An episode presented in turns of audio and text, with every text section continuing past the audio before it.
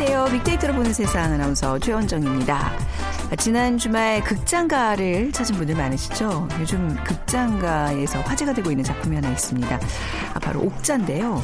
살인의 추억, 괴물, 설국열차 이런 굵직한 작품들로 마니아층을 형성한 봉준호 감독의 명성도 있지만요. 이번 칸 영화제에서의 이슈 바로 그 개봉 방식이었습니다. 대부분 극장 상영 후에 다양한 동영상 플랫폼에서 작품을 만나볼 수 있었는데 이번 영화는 극장과 동시에 개봉했다는 게 어, 이 프랑스 극장들의 반발을 샀고요. 이런 상황에 대해서 멀티플렉스 극장들은 상영 거부를 선언했습니다. 최근 아이피티비와 극장에서 동시에 개봉하는 흐름이 생길 만큼 디지털 영상에 대한 소비 시장이 급성장을 하고 있습니다. 자, 잠시 후 빅데이터 인사이트 시간에는요. 디지털 영상 소비 트렌드에 대해서 자세히 살펴보고요. 또 세상의 모든 빅데이터 시간에는요. 예능 프로그램들 많이 좋아하시나요? 예능 방송 트렌드를 빅데이터 분석해 드리겠습니다. 자, 빅퀴즈 먼저 드리죠. 요즘 아, 방송을 듣는 형식도 많이 달라지고 있습니다. 저희 이 빅데이터로 보는 세상도 본방 사수가 아니라 이것으로 듣는 분들이 주변에 많더라고요. 오디오 파일, 또 비디오 파일 형태로 뉴스나 드라마, 다양한 콘텐츠를 인터넷망을 통해서 제공하는 서비스 무엇일까요? 이 아이팟과 방송을 합성한 신조어입니다. 일 번 일 인 미디어, 이 번 비디오 잡기, 삼 번 팟캐스트, 사 번 홈쇼핑. 일 인 미디어, 비디오 잡기, 팟캐스트, 홈쇼핑 중에 정답 고르셔서 휴대전화, 문자메시지, 지역번호 없이 샵 구칠삼공으로 보내주세요. 커피앤도넛 모바일 쿠폰 두 분께 드리겠습니다. 짧은 글은 오십 원, 긴 글은 백 원의 정보 이용료가 부과됩니다.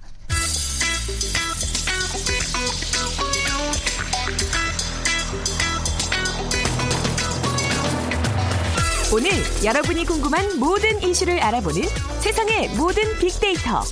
다음 소프트 최재원 이사가 분석해드립니다. 네, 다음 소프트 최재원 이사 나오셨습니다. 안녕하세요. 네, 안녕하세요. 최근 방송 트렌드 얘기 오늘 나눠볼 텐데요. 네. 그 저는 주말만 되면 이번 주말에도 그랬습니다만 계속 재방송에 막 삼방에 사방도 보고 그렇게 재밌으니까 나이 들수록 뭐 예전에 어른들이 티, 집에서 티비만 보는 게 그렇게 야속했는데 이해가 저, 되죠. 저도 요즘 그러고 있어요.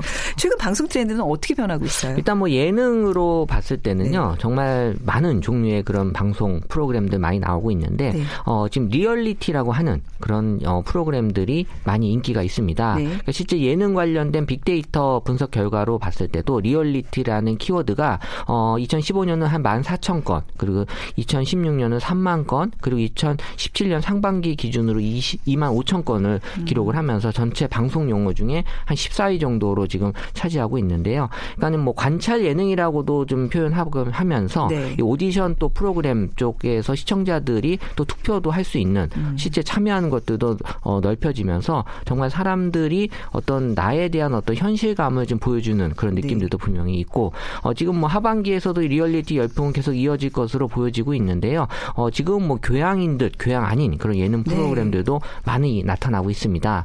그리고 이제 이 교양 예능 또 열풍의 그런 도화선이 된 게 우리 뭐 정치 토크쇼로 시작이 됐는데요. 지금은 이제 단순히 정치로에 대한 얘기가 아니라 어떤 좀 우리가 일반적인 지식에 대한 얘기로도 사람들에게 많이 정보 전달과 또 재미를 네. 어, 같이 느끼는 그런 방송으로 지금 많이 변화가 되고 있죠. 네, 리얼리티 예능 이제 뭐 그 역사가 이제 꽤 되고 있는 것 같은데 어떤 형태로 요즘은 제공이 되고 있어요? 어, 리얼리티 프로그램은 크게 이제 두 방향으로 나눠지는데요. 네. 첫 번째는 이제 관찰 예능 음. 그리고 나머지는 서바이벌 예능으로 이렇게 구분이 됩니다. 네. 그래서 올해 상반기에 인기 예능 상위권을 차지했던 예능들만 봐도 어, 이 두 가지로 딱 나눠지는데요. 관찰 예능은 거의 다큐 아니야라고 할 정도로 이 제작진의 개입을 최소화하면서 이 관찰 카메라 형태로 어떤 그 사람들 중심으로 예능 프로그램을 꾸며 나가는데요. 어, 여기에는 이제 욜로라고 하는 우리가 좀 인생을 즐기는 네. 그런 라이프를 좀 담아내는 힐링 컨텐츠들이 이 대중들의 그런 관심과 인기를 좀 받아내고 있고 지금 뭐 그에 반해서 이 서바이벌 오디션 프로그램은 이 제작진 개입이 비교적 예전에는 많다는 점에서 이 관찰 예능과 차이가 있었지만 어, 최근에는 어, 이런 포맷을 좀 벗어나서 어, 과거에는 이제 심사위원 위주로 어떻게 보면 어떤 심사가 이루어졌다면 지금은 이제 시청자 투표 그쵸? 또 예, 관객 투표 네. 예, 비중이 커져서 통해서 시청자들이 직접 능동적으로 이 프로그램에 어떤 참여하고 있다라는 걸 지금 느껴질 수 있게 해주고, 이런 것들이 실제 오디션 결과에도 이 영향을 받게 되면서 음. 이 서바이벌 속에서의 또 리얼리티가 여기서도 이제 각광이 받게 되었습니다. 네, 이제 좀 약간 그런 감도 좀 있는 것 같아요. 한 프로그램이 되게 유행하면 이제 그게 계속 복제가 돼서 비슷한 것들이 굉장히 많아지잖아요. 그러니까 방송사에 어떻게 구분되지 않고 다 이게 어디 거야라고 네. 사실 다 비슷한 형태가 음, 나오고 있죠. 복제 형태 이제 유사한 프로그램들이 좀 너무 많아지는 그런 것들이 있고, 또 아직도 이제 뭐 아이돌 육성 프로그램 뭐 이런 것도 계속 인기를 끌고 있는 있잖아요. 네, 정말 이게 언제 끝날 수 있을까라는 생각이 들 정도로 여전히 네. 관심을 갖고 있는데, 이 이런 거에 달라진 특징 중에 하나가 이제 덕질, 우리 뭐 덕후라고 해서 네. 뭐에 좋아하는 사람들이 하는 행동을 덕질이라 그러는데, 이런 그 아이돌 육성 프로그램이 이 덕질하고도 지금 많이 관련이 높게 나타나고 있어서 네. 어, 지금 뭐 이 덕질이 어떤 그 무대나 영상하고도 같이 연관이 되는, 그러니까 기존의 어떤 덕후들은 이 가상 인물에 대한 어떤 덕질이 주를 이뤘다면 네. 지금은 실존 인물에 대한 음. 어, 이런 것들이 좀 나타나면서 어, 제가 만든 키워드인데 육성 덕질이라고 하는 걸 제가 어, 만들었어요. 최재원 이사께서 만드셨어요. 네, 왜냐하면 아. 어, 이거는 덕질 중에서도 내가 뭔가 어. 키워낸다라는 네. 것들이 이제 살아있는 걸 어떻게 네. 보면 느끼는 거니까, 그래서 단순히 내가 좋아하는 데 그치지 않고 네. 내가 이 인물에 나 자신을 아예 그냥 투영시키는 어. 점에서 좀 어, 이런 것들이 좀 제가 봤을 때 나타나고 있다라고 어. 봐져요. 개념은 이제 와 닿는데 뭐 이 단어 만드시는 김에 덕질 대신 좀 순화된 우리 좀 좋은 말, 우리말 좀 어떻게 좀 찾아보세요. 아, 네, 거기까지는 제가 생각을 못했네요. 네. 너무 많은 걸 제가 바라죠. 네. 자, 예전에는 뭐 오빠 부대라고 해서 이미 완성된 아이돌을 응원을 했는데, 이제는 이제 어떤 아이돌이 될 만한 사람을 육성한다. 뭐 이 그 개념은 알겠는데 어떤 식으로 어떤 형태가 좀 다른 그러니까 건가요? 예전에는 네. 뭐 그냥 뭐 전문 용어로 뭐 팬덤 아니면 네, 뭐 어떤 팬클럽 팬, 뭐 이렇게 네. 하면서 내가 그냥 그 오빠를 좋아한다라는 거에서 이제 선호도만으로 갖고 있었는데, 지금은 내가 이 오빠 키웠어라고 하는 그 자부심까지 거기에 이제 곁들여지는 네. 거죠. 내가 키웠어 저 오빠. 네, 그러니까 어, 네, 네. 아이돌이 가지고 있는 그 팬덤에 음. 자신들의 어떤 권리, 어떻게 보면 이런 것들이 분명히 이제 있다. 뭐 저작권 같은 개념에도 어. 내가 여기 분명히 어, 한 표에 들어가 있다라는 걸 느끼는 것 같고요. 그렇게 큰 아이돌은 뭔가 자유롭지 않을 것 같은데요, 이 팬들로부터. 그렇죠. 그러니까 본인의 생각이죠. 네, 네. 그러니까 이게 제가 해석하기에는 이 부모들이 본인들 자신을 키우고 있는 환경하고 너무 비슷한 음, 거예요. 네. 그러니까 학교하고 학원에서 끊임없이 자기를 경쟁시키고, 또 잘하지 못하면 또 야단치고, 또 떨어지면 또 안 된다라고 계속해서 이제 어, 다그치는 것들이 어, 지금 이제 내가 그러지 않도록 열심히 노력하며 사는 모습이 지금 아이돌 육성 프로그램을 통해서도 약간 이게 느껴지는 거죠. 네. 그래서 이런 아이돌을 응원하는 순간만큼은 내가 엄마가 될 수 있는, 또 부모가 될 수 있는 입장에서 계속해서 이 연습생들에게 어 뭔가 주문하고 어 잔소리하고, 그렇죠. 그러니까 게시판에서 보진 않겠지만 계속해서 이제 글을 올리는 거예요. 이렇게 하면 안 된다. 이렇게 해야 된다. 그러니까 이게 사랑이라고 이제 믿는 거고요. 음. 그만큼 이제 그들의 성공이 어떻게 보면 나이 성공하고도 약간 좀 맞물린다라는 음. 생각을 분명히 하고 있는 거고요. 네. 그러니까 이런 것들이 어떻게 보면 지금 이제 덕후 문화하고 같이 맞물리면서 어, 앞으로도 조금 좀 확대될 그런 전망으로 보이고 있습니다. 점점 그냥 이제 티비는 잠시 켰다가 끄는 그런 매체가 아니라 내가 그, 그와 한 몸이 되는 뭔가 이렇게 공감이라는 키워드가 굉장히 중요해지고 있는 것 같아요. 그렇죠. 지금 이제 소통이 안 되면 사람들이 잘 안 보죠. 어, 그렇죠. 네. 그러니까 리얼리티 예능이 각광을 받을 수밖에 없겠네요. 네, 지금 음. 말씀하신 이 공감이라는 키워드가 결국엔 네. 리얼리티 예능에서 보여지고 있기 때문에 많은 사람들의 사랑을 받고 있는 거고요. 그러니까 실제 빅데이터 상에서도 공감이라는 거 언급한 해. 수가 이천십오 년에 한 만 건이 넘었고요. 그리고 이천십칠 년 상반기 기준으로 한 거의 칠천 건을 기록 중에 있어서 네. 올해도 이제 공감하는 그런 예능에 대한 사람들의 관심이 높아질 것 같고, 지금 에스엔에스가 발달이 되면서 현대 사회가 약간 그 관음적 성향, 그러니까는 네. 남들이 뭘 하는 걸 그냥 지켜보는, 지켜보는. 이런 것들이 음. 지금 이제 관찰 예능에서 지금 많이 보여지고 있는 거고, 네. 그러니까 오디션 프로그램도 마찬가지로 어, 다른 연습생들이 성공하는 모습을 지켜보면서 나도 뭔가 위안을 받을 수 있는, 그러니까 이런 것들 들이 어떤 교양 예능과 함께 맞물려서 지금 재미와 이런 것들, 사회적인 현상이 같이 맞물려서 어, 나에게 공감이 되는 현상으로 지금 보여지고 있는 것 같아요. 네. 또 예능과 함께 이제 많은 사람들에게 기쁨을 주는 장르가 또 드라마 아니겠습니까? 아, 드라마죠. 드라마 요즘 어때요? 드라마는 사실 언제부턴가 우리가 뭐 엄치나 뭐 실장님 이런 게 드라마의 어떤 재벌이세 어, 주요 키워드였는데 네. 어, 지금은 약간 좀 바뀌어서 뭐 외계인도 나오고, 네. 근데 뭐 심지어 이제 시간을 뛰어넘는 그런 뭐 귀신까지도 이제 탈현실 존재들 코드들이 나타나고 있는데 한마디로 이제 비현실 코드가 어떤 드라마의 음. 코드로 이제 자리가 잡혀졌거든요. 네. 판타지 뭐 이런 거죠. 그렇죠. 이천십삼 년부터 사실 이 한국 드라마의 소위 먹히는 장르로 이 네. 판타지가 어, 정착이 됐었는데 이런 비현실적 요소들은 에스엔에스 상에서도 많은 지금 관심을 올려주고 있으면서 뭐 이런 유령이나 외계인에 대한 캐릭터 음. 관심이 높아지고 있고 특히 이제 뭐 타임 슬립이라 그러죠. 네. 이 과거와 미래를 왔다 갔다 하는 네. 이런 드라마가 지금 계속해서 늘어나면서 어, 지금은 약간 이런 거에 대한 어떤 부담감도 느끼긴 하지만 여전히 긍정 감성이 칠십팔 퍼센트로 지금 높게 네. 나타나고 있고 네. 어, 지금 뭐 케이비에스가 되게 드라마를 잘하고 있어요. 그러니까요. 그 드라마 성적이 지금 좋다면서요. 어, 완전 예. 좋아요. 그래서 예. 지금 얼마 전에 이제 십일일 날 종영이 된 이 쌈 마이웨이 아, 같은 경우가 진짜 좋아했어요. 어, 지금 최고 시청률 네. 십칠 점 이 퍼센트를 기록을 한 상태로 있었는데 사실 화제성 지수라고 해서 네. 에스엔에스 상에서도 이 쌈 마이웨이는 계속 일 위를 차지하고 있었어요. 음. 그래서 뭐 이 송하윤, 안재훈 커플의 그런 현실적인 연인 모습에 음. 여기서도 약간 리얼리티에 대한 느낌이 그쵸, 그쵸. 이제 나타나고 음. 어, 가장 인기 있는 장면을 제가 데이터를 뽑아봤더니 네. 어, 이 그 송하윤이 안재홍 차로 폭풍 후진하는 장면이 음. 있었던 것 같아요. 네네. 그래서 이게 가장 인기 있었고요. 지금 뭐 일일 드라마도 케이비에스가 지금 거의 독식을 하고 있는데 에이티비의 무궁화꽃이 피었습니다. 또 이티비의 이름 없는 여자가 지금 일일 드라마 거의 일, 이위를 지금 계속 차지하고 있네요. 네. 드라마는 케이비에스, 아, 라디오도 그, 케이비에스. 네, 라디오도 케이비에스죠. 네. 네. 사람들이 비현실적인 캐릭터나 이런 스토리 라인들 좋아하는 이유는 또 어디에서 찾을 수 있을까요? 그러니까 뭐 사실 예능의 경우는 이제 힘든 현실을 좀 맞닥뜨리게 하고 또 공감하는 콘텐츠였다면 드라마 같은 경우는 이 시청자들을 그 드라마 보는 순간만큼 현실로부터 좀 도피시켜주는. 맞아요. 예, 그런. 쌈 마이웨이가 저도 봤던 이유 중에 하나가 막 너무 막 진지하고 막 힘든 그런 현실에서 조금 벗어나서 끼끼끼끼 대고 막 이렇게 예, 좀 핑크빛 뭐 연애담 보면서 좀 가슴 설레고 그게 굉장히 좋았거든요. 네, 네. 그래서 뭐 작년 같은 경우 우리가 뭐 여러 가지 경기 침체나 외교 갈등 이 답답한 현실이 네. 많았는데 여기서 뭔가 답을 찾을 수 없는 문제들을 음. 뭔가 좀 잠시라도 있게 해주는 그런 역할을 좀 했었던 것 같고요.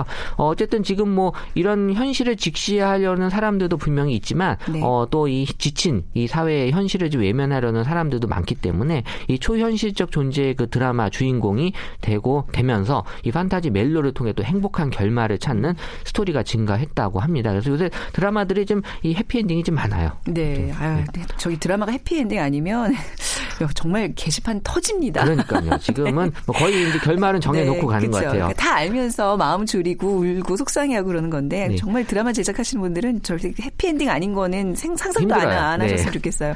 자, 작년 대비해서 올해 방송 트렌드 어떤 차이를 지금 보이고 있죠? 어, 일단 뭐 올해와 달리 작년에는 그 로맨스, 뭐 타임슬립 이런 것들이 좀 많았는데 어, 또 작년 예능 경우 같은 이제 음악 방송이 좀 주를 주를 잃었고 사실 드라마에 비해서는 예능이 좀 약했거든요. 네. 근데 이제 관찰 예능 또 서바이벌 프로그램이 다시 또 활기를 보여주면서 리얼리티 방송에 대한 확대. 그래서 이 예능을 통해서는 사람들이 약간 현실감을 좀 느끼고 있었고요. 그리고 이제 이 드라마를 통해서는 이 현실을 좀 벗어나려고 하는 스트레스를 좀 해소하는 그러니까 이런 것들이 올해에도 이 정치적인 그런 이슈와 여러 가지 그 현실적인 문제를 좀 맞물리면서 어, 여전히 이제 어, 이어질 것 같다라는 전망이 음. 나오고 있어서 네. 지금은 이제 사람들이 어, 교양과 또 예능과 그리고 음. 이제 드라마를 적절하게 네. 본인의 어떤 그 상황에 맞게 잘 선택해서 보시는 그런 음. 분위기가 보여지고 있었습니다. 장르벽이 확실히 무너지고 있어요. 저희 네. 지금 이 프로그램 자체도 저희가 뭐 시사 교양이면서 그렇죠. 뭐, 뭐 우리 최재원 이사님 나오면 뭐 가끔 순간순간 예능이기도 하고 예능도 좀 해야죠. 네. 요즘은 그렇게 아무튼 공감력을 갖고 고 시청자, 청취자한테 다가가야지 성공할 수 있는 프로그램. 왜냐하면 지금 사 차 산업혁명이 네. 융복합 혁명이거든요. 네, 네. 어, 제가 사 차 산업혁명 얘기하는 게 지금 어울리진 않지만. 아, 왜 전공이신데. 네. 어쨌든 뭐 드라마, 방송도 지금 다 융복합 시대예요. 음. 그래서 뭐든지 한 가지 어떤 네. 장르가 아니라 다 합쳐지는 걸 좋아하는, 네. 또 선호하는 그런 분위기죠. 그렇죠. 저희 프로그램 진지하게 듣길 원하시는 분들 중에서는 뭐 경박하다고 표현하실 수도 있겠지만 이게 추세니까 즐겁게 아, 그렇죠. 행복하게 받아들이셔야 돼요. 예, 받아들이시면서 뭐, 뭐 들으셨으면 저희도 뭐 잘 생각하면서 다 하는 방송입니다. 이게 네. 즐거우시죠? 예, 잘 듣고 계시면 네, 하트 뿅뿅 알려주시고요. 자, 오늘 이 시간 다음 소프트 최재원 이사와 함께했습니다. 감사합니다. 네, 감사합니다. 네.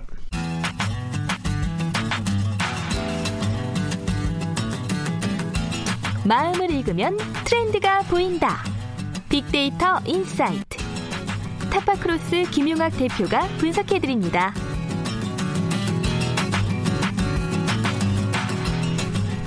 타파크로스의 김용학 대표 나오셨어요. 안녕하세요. 안녕하세요. 네, 빅퀴즈 부탁드리겠습니다. 네, 요즘은 방송을 듣는 형식도 달라지고 있는데요. 오디오 파일이나 비디오 파일 형태로 뉴스나 드라마 등 다양한 콘텐츠를 인터넷망을 통해서 제공하는 서비스가 있습니다. 이것이 무엇일까요?가 문제인데요. 아이팟과 방송을 합성한 신조어입니다. 일 번 일 인 미디어, 이 번 비디오 자키, 삼 번 팟캐스트, 사 번 홈쇼핑입니다. 네, 중에 정답 고르셔서 휴대전화, 문자메시지, 지역번호 없이 샵 구칠삼공으로 보내주시면 됩니다. 짧은 글은 오십 원, 긴 글은 백 원의 정보 이용료가 부과됩니다. 자, 우리 앞서서 최재원 이사님과 예능 프로그램 트렌드에 대해서 얘기 나눠봤는데요. 이 시간에는 디지털 영상 소비 트렌드와 관련된 내용입니다. 그 뭐 이렇게 영화 같은 거 디지털 매체로 자주 보세요? 보시는 편이세요? 아, 저 같은 경우는 네. 그 짤방이라고 하죠. 네네네. 온라인을 통해서 짤막짤막하게 소개된 음. 클립 형태로 나오는 콘텐츠를 네. 이제 보거나 아.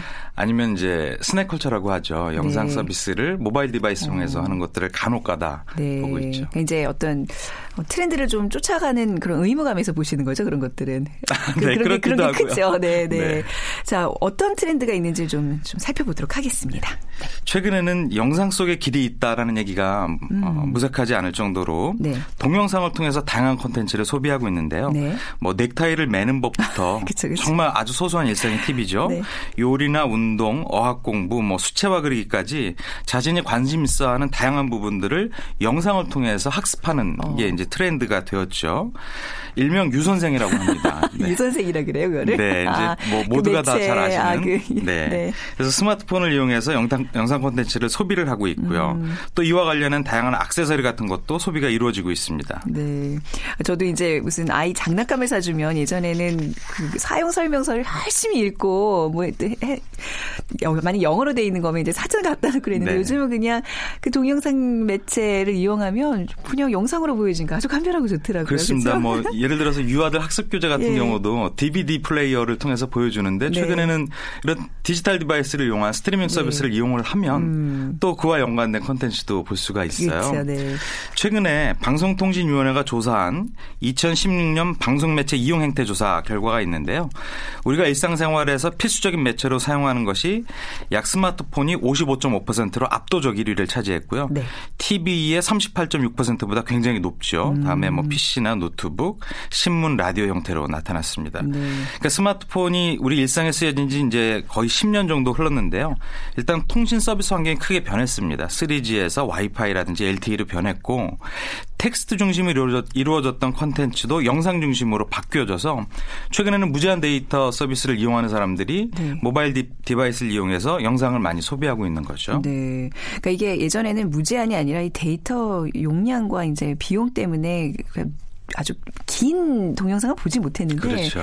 요즘은 뭐 드라마 서너 편 막 그냥 몰아서 보고 뭐 출퇴근길에 앉아서 다들 그거 보고 계시더라고요. 맞습니다. 네. 이게 한 가구 내에서도 어, 선호가 취향이 다르니까요. 그렇죠. 아버님은 티비 보고 있고 네네. 자녀들은 각각의 휴대폰 네. 가지고 서로 다른 아. 영상 콘텐츠를 보고 있는 거죠. 그렇죠. 다 이제 귀에 꽂고 있고 맞습니다. 사실 그렇게 보면 대화의 단절이고 그렇죠. 가족 간의 얼굴도 안 보는 좀 씁쓸한 풍경이긴 한데 아무튼 그 조그마한 휴대전화를 스마트폰을 통해서 우리가 볼 수 없는 콘텐츠는 없다. 이렇게 봐야 될 것 같아요. 네. 최근에 네. 그 어, 재미있는 현상의 사례가 있어갖고 말씀을 드리면 네. 영화 옥자가 굉장히 화제가 되고 있습니다. 네. 굉장히 그 소비자들의 관심을 끌고 있는 것에 비해서 개봉관 수가 많지 않죠. 네. 사실 더 많은 상영관을 확보했다면 훨씬 더 많은 관객이 봤을 텐데 음. 사실은 이 영화를 제작하는 데 투자한 것이 어, 스트리밍 서비스 네. N사가, N사가 예, 네. 투자를 했고 거기서 먼저 음. 어, 상영이 되었죠. 네. 그것이 이제 개봉관, 어, 상영관을 통해서도 지금 소비자들이 영화를 감상하고 있는데요. 실제로 버즈 분석을 해보니까 지난 오월에 칸 영화제 소개가 되면서 이제 관심을 받기 시작했거든요. 그런데 이게 사월 달 대비 오월 달 버즈량이 약 구백삼십 퍼센트 이상 증가해서 음. 관심, 관심도가 굉장히 올라갔고요. 어, 유월 이십구일에 개봉할 시점에는 또 오월에 비해서 백삼십일 퍼센트 이상 증가하면서 관심이 계속 커지고 있었습니다. 네. 전반적으로 그 긍정적인 감성이 약 육십오 퍼센트 이상 높게 나타났고요.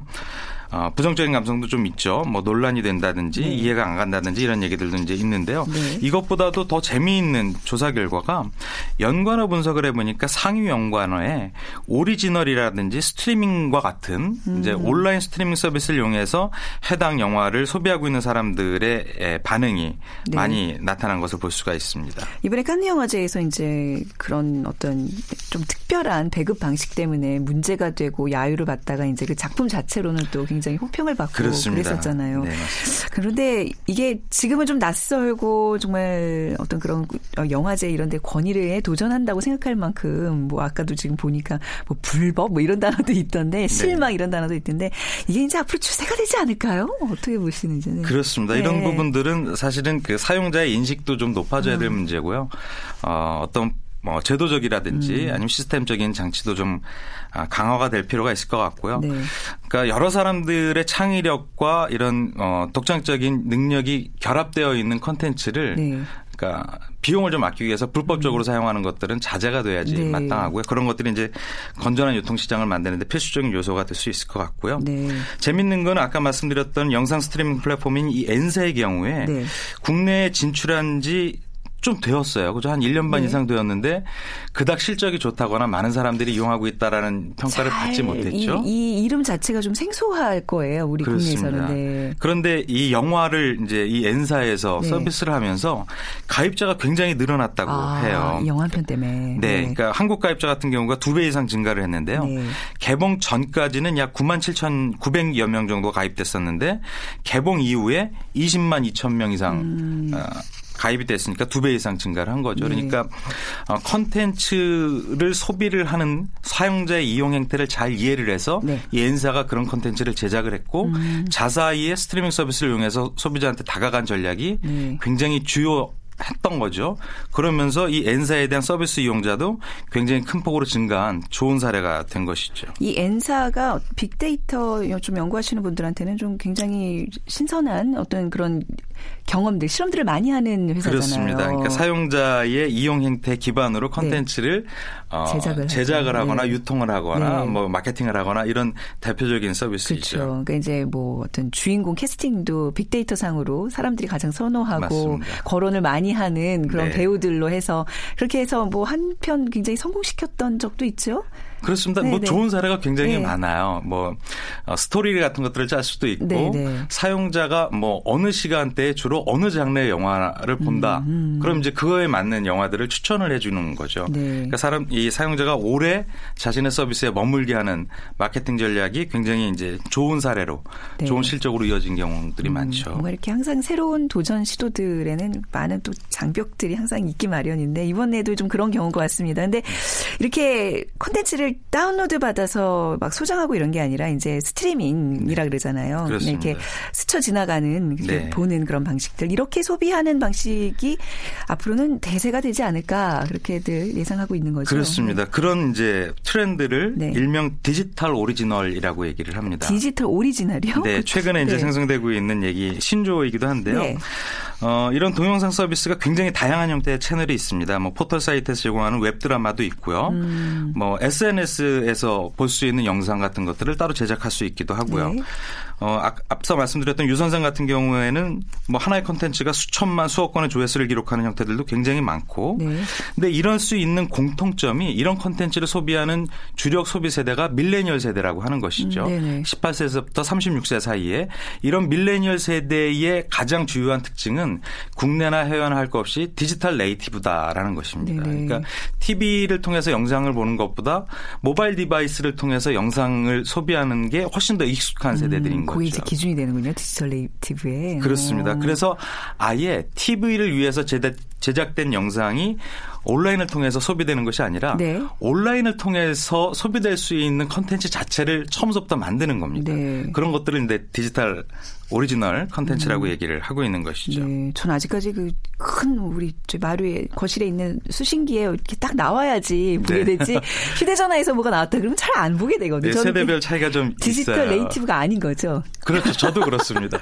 예전에 디지털 네이티브의 어떤 기준으로 무슨 이렇게 인쇄물이 태어나면 네. 좀 구세되고 이제 휴대전화로 이렇게 이제 그렇죠. 보면 그 디지털 네이티브라고 뭐 그런 기준도 네. 있었는데 이게 유통에서도 예. 그래요. 음. 디엠 같은 것 이런 것들이 편해진 계층도 있고요. 네.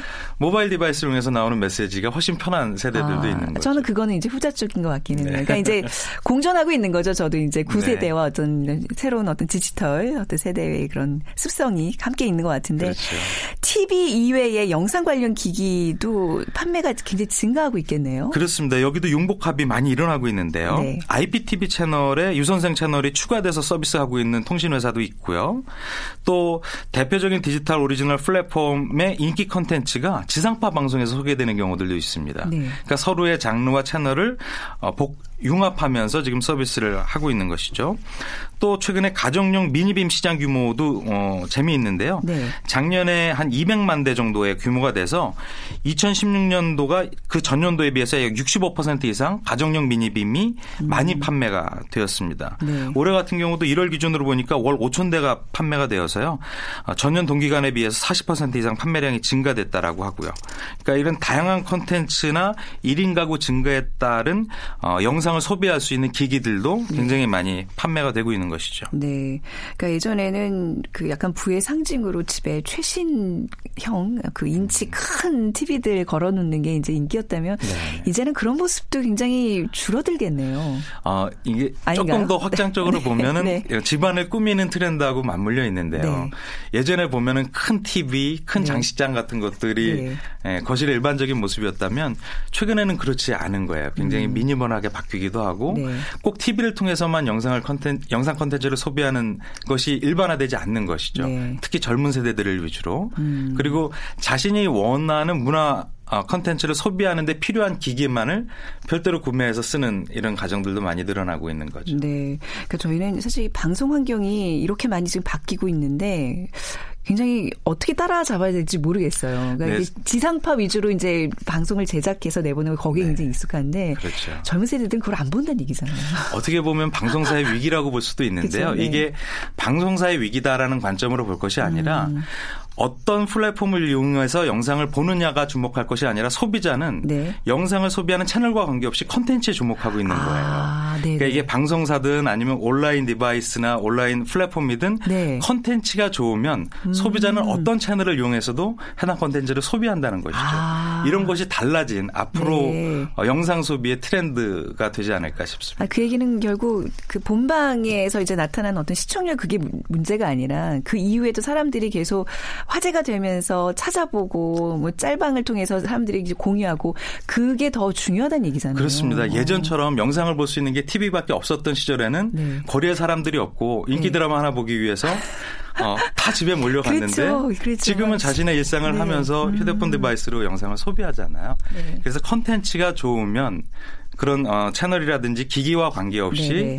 소비자들한테 호응을 불러일으킬 수 있다라는 네. 거죠. 그것도 이제 예전처럼 저희는 이제 브이에이치에스에 막 녹화해서 그거를 보고 이게 그런 번거로운 저장 방식이나 또 저장 관리가 필요 없이 그때그때 네. 그때 찾아보는 네. 그런 새로운 또 디지털 네이티브의 그런 어, 영상과 관련된 트렌드를 살펴봤습니다. 자, 그렇다면 앞으로 영상 시장의 전망은 어떻게 될지요? 네, 말씀드렸던 네. 것처럼 밀레니얼 세대를 주축으로 하는 소비자들이기 때문에 네. 상황과 목적에 따라서 적절한 플랫폼을 소비자가 선택을 하거든요. 네. 그래서 영상 콘텐츠를 소비하게 되는데 이런 소비자들이 하나의 플랫폼을 가지고 이용하는 것이 아니라 음. 복수의 플랫폼을 이용해서 콘텐츠를 소비한다는 것이죠. 네. 그래서 콘텐츠의 퀄리티 질을 중시하는 어, 그런 경향성에 맞춰서 네. 소비자들이 어떤 채널이라든지 플랫폼을 선택하게 되기 때문에 이런 부분들에 대한 중요성을 인지해서 네. 콘텐츠 제작을 하는 것이 중요해 보이고요.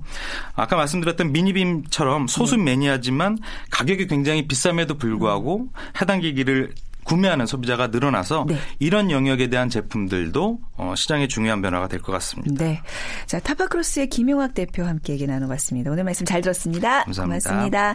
자 오늘 빅퀴즈 정답은요 삼 번 팟캐스트입니다. 오늘 당첨자 두 분은요 저희가 게시판을 통해서 예, 알려드리도록 하겠습니다. 오늘 방송 여기서 마무리하고요. 화요일 오전 열한 시 십 분에 다시 찾아뵙겠습니다. 지금까지 아나운서 최현정이었어요. 고맙습니다.